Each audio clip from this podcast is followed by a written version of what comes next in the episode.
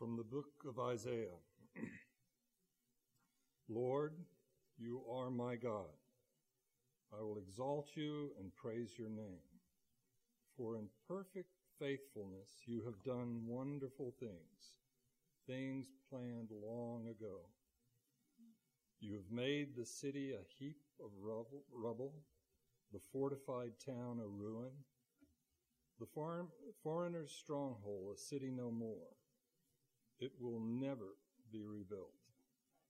Therefore, strong peoples will honor you. Cities of ruthless nations will revere you.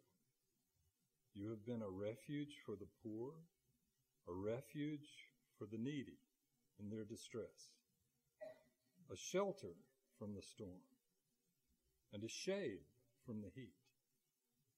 For the breath of the ruthless is like a storm driven against a wall, and like the heat of the desert. You silence the uproar of the foreigners, as heat is reduced by the shadow of a cloud. So the song of the ruthless is stilled. On this mountain, the Lord Almighty will prepare a feast of rich food for all peoples, a banquet of aged wine, the best of meats and the finest of wines. On this mountain he will destroy the shroud that enfolds all peoples,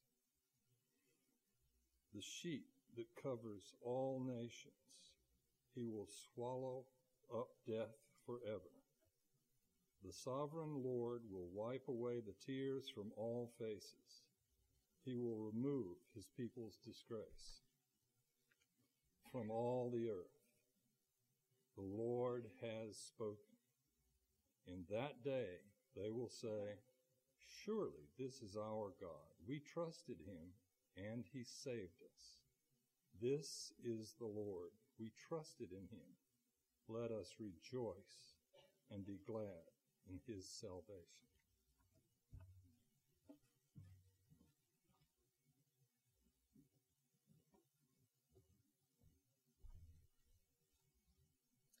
Will you pray with me?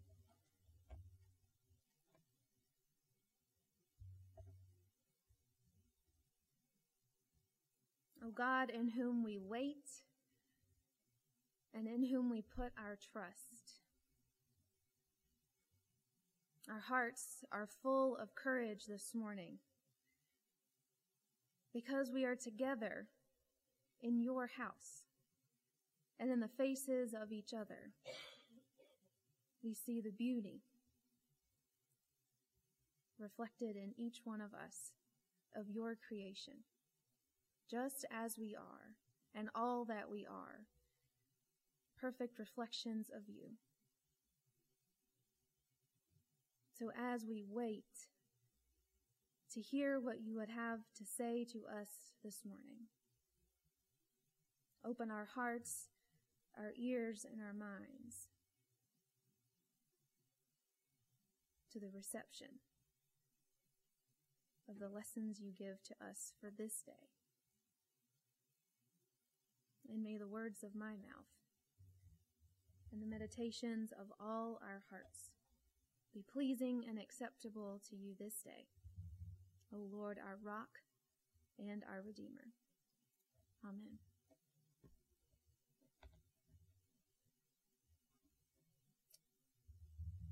In my youth group growing up as a child in the 90s and the early 2000s, when we would go on these long bus rides to ski retreats or to the beach, we would play games, making up most of them to pass the time, because this was before iPhones and usually even iPods. And if we didn't have extra batteries in our CD players, we were forced to interact with each other. And so we would load up our backpacks and our overnight bags with extra paper, pens, and pencils. And often we would play these games. If you know or work with kids, it's called MASH or MASHED, where you have options, 4 or 5 categories, or maybe more than that, depending on how long you want this game to last, where you have to fill out categories like dream job, your spouse's name, favorite college, etc. Except in our youth group, the bunch of church nerds that we were, we had categories like denomination, disciple, parable, and prophet. And then you would gradually eliminate the choices by drawing a spiral and counting the number of spaces into the center. So you had a number, and every time you hit that number, you crossed off a list. So that eventually each category had one entry left, and those entries were supposed to predict your future or some nonsense like that. And to be fully transparent in my nerdiness, when I got to the category of prophet, I had to make the distinction between my favorite major prophet, which are just the longest ones, instead of the minor ones, which are just the shorter ones.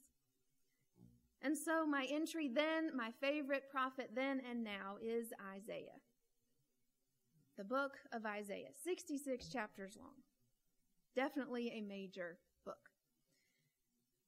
Because it's in Isaiah where we find this ideal of God's holy mountain, the place where heaven and earth meet and all creation dwells in peace and harmony in the presence of God.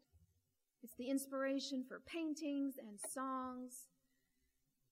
It's the ideal, almost the wishful return to the Garden of Eden when you think about it, how everything is living together, dwelling. Predators are best friends with their prey. This Garden of Eden. And Isaiah writes about it in 6 different places, so it's obviously important to him. Because whenever Isaiah talks about the holy mountain of the Lord, he does so with what Walter Brueggemann calls the prophetic imagination. This is imagination that's not just wishful thinking, but it's generative, perceiving reality differently from the dominant perception and then inspiring behavior accordingly.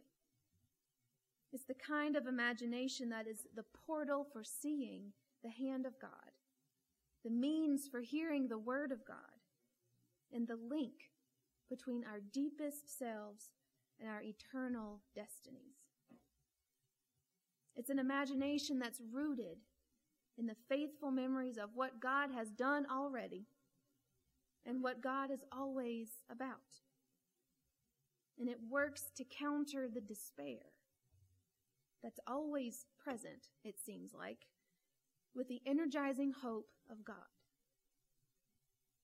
And so in these early chapters, Isaiah is charged with writing to instill hope in a people that don't have it or feel like they've lost it.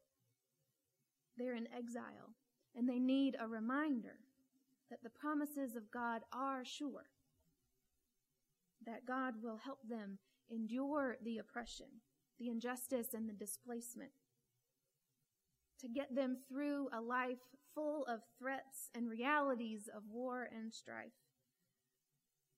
And so in this language that is prophetic poetry, really, Isaiah imagines an alternative reality that counters this dominant culture and experience of exile. So Isaiah writes intentionally about this mountain where God dwells, calling the people to remember that the God who led them out of bondage in Egypt to the foot of Mount Sinai set them apart with rules for life to be a new kind of community, a beloved community, a kind of people that don't follow the dictates of Pharaoh or seek after a kind of power over others in society.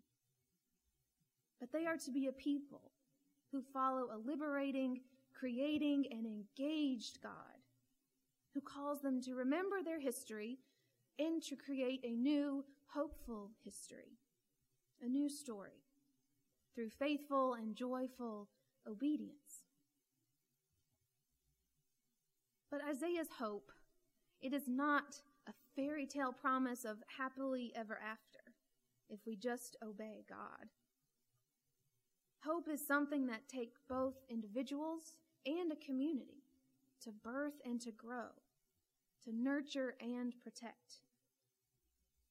Isaiah understands the power of hope, because once the seed of hope gets planted in a person or community and takes root, that person or community is fortified by an unshakable internal core belief of being loved and chosen by God.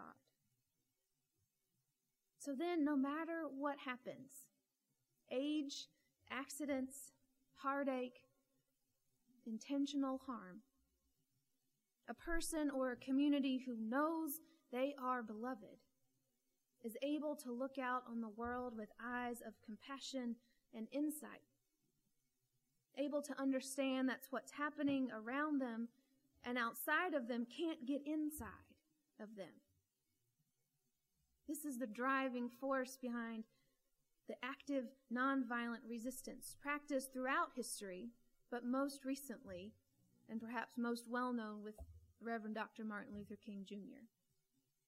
This unshakable commitment to claiming one's own belovedness and striving to recognize and relate to the belovedness in the other, even the oppressor.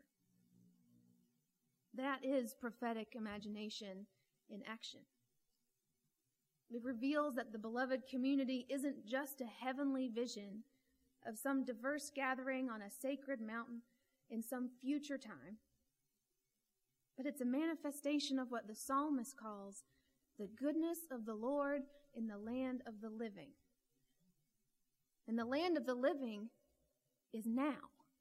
It's the land in which we are living, the land where reality is, creation remains in a state of unrest, where nations are built and sustained by the profits of studying war.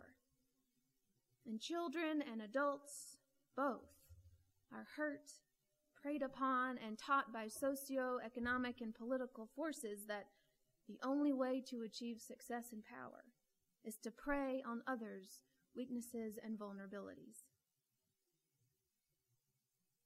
So when prophetic imagination meets this land of the living, something impossible becomes possible. Imagery becomes reality of a feast where all peoples can sit around a table of the Lord to eat and be satisfied. And in true God fashion, all means all. The survivors of oppression are here as well as their oppressors. The ones who were carried off into exile are there as well as the ones who did the carrying. Those who benefit from power and privilege and systems built in their favor are there as well as those who are not. Now, this makes sitting down to this table a little more risky than it might first appear. And maybe it's because it's hard to sit down with people who are different than you. So we let it be a description of the heavenly banquet, the table that awaits us in the great by and by. But except here at Providence, we know this is a reality in the here and now. We have experienced the goodness of the Lord in the land of the living, where all peoples can sit down every week. It may not be in the same space every week, but they eat together, they worship together, share life together, and start to trust each other in a community that understands itself as beloved. That's why there's grief about losing the space. It's not about the space, but it's about the big space where this kind of community can happen. We lament the loss of the physical space, but we also know there is strength within. It's this internal core belief that when we get together, amazing things happen, impossible things become possible. We can become beloved community. And so as a congregation rooted in the prophetic imagination of the Holy Spirit. We're called to live as if the kingdom of God were already here in full, creating in our own ways as individuals and as a community, spaces and places where all people can experience what it's like to be beloved. How do we do that? I'm glad you asked. You're so quiet. Both the psalmist and Isaiah, I think, describe four commitments of the beloved community that I believe exists here and now, as well as in the future that we're working towards. First, I think we are called to be a beloved community that does not fear. We're called to be mindful. We're called to be aware. But we are called to be unafraid, not falling into the cycle of letting fear control us or using fear as a tool to instill in others for our own protection, to make people afraid of us. Because fear does not make us complete. What makes us complete is confidence and trust. These second commitments that the beloved community makes. To claim confidence in the Lord is to believe God will make a way, though no way is now apparent, and to trust that in community with God and each other, we go further than we can go on our own. This trust is not an intellectual expectation not to be let down. The trust is rooted in vulnerability and is most active when one is acutely aware that we need each other. When trust and confidence are kept private, unspoken or unshared, they tend to become personal projects of self-development and self-improvement that, like most New Year's resolutions, sort of decay into willpower that doesn't work very well, because it's a long year. Trust and confidence need the stimulus and the renewal that come from confronting and contemplating faith in community. A community where others are willing to be in this arena of faith with you. So third, being in the arena of faith, as the beloved community offers us a myriad of ways to experience the divine. As the psalmist says, to live in the house of the Lord and behold the beauty of the Lord all the days of our lives. When we're here all together, pursuing and listening to the Spirit of God and the prophetic imagination, we inherit together as the body of Christ. Here is possible an intimacy with God that I found the best definition to be by Louis Ortiz Fonseca, a speaker I heard on Friday at the Carolina Conference on Queer Youth in Charlotte, where he said that intimacy is into me see. You emphasize the syllables differently. Intimacy, into me see. The ability to recognize myself in you and for you to recognize yourself in me, because we have that close, trusting, confident, unafraid relationship. In seeking after the divine, the beloved community can say to each other, I love the face of Christ that I see in you. And to mean it. Especially to those we find it easy to love.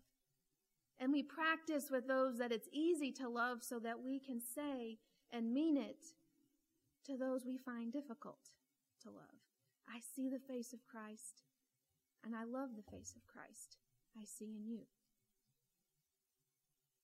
And so forth, when the beloved community is working on being unafraid, trusting each other, being confident in the relationship of vulnerability, we can tell stories all day of the wonderful things God has done is doing and will do through us. The stories when God has been our refuge and shelter, our strength to persevere and our comforter, and our gracious host who calls us by name, speaks or signs or writes our language so we know in our own unique way that we are beloved, irreplaceable, and full of sacred worth. The beloved community of God knows God will come through, and also knows that in prophetic imagination, we are prophets as well as priests to each other, and allowing God to use our lips to speak through them, our minds to think through them, and our hearts to love one another through them. The beloved community is not easy. If it were, everyone would be doing it. But it is possible. It is possible through the kinship of our brother Jesus, in whom all things are possible. So in a moment, as we take time to reflect, also taking a page from Louis Ortiz Fonseca, I invite you to consider three things you are willing to commit to today, or for this week, or for longer, as your part in the beloved community that manifests itself here in Providence. What are three things you're willing to commit to? For example, what are the categories of faith that you might be willing to challenge, embrace, or reconsider? Where have you been going alone that you would be willing to seek companions for the journey? How might a bit of prophetic imagination in your life reveal to you goodness in the land of the living and call you to respond? Feel free to share as you are led in this time of silent reflection or verbal response, or in deeper right after the service in the fellowship hall. Remember that God, our beloved host, provides you with everything you need to live life unafraid, full of imagination, trust, and confidence that the one you seek also seeks you and empowers you to be the living story of the wonderful things God has done, is doing, and will do through you. Amen.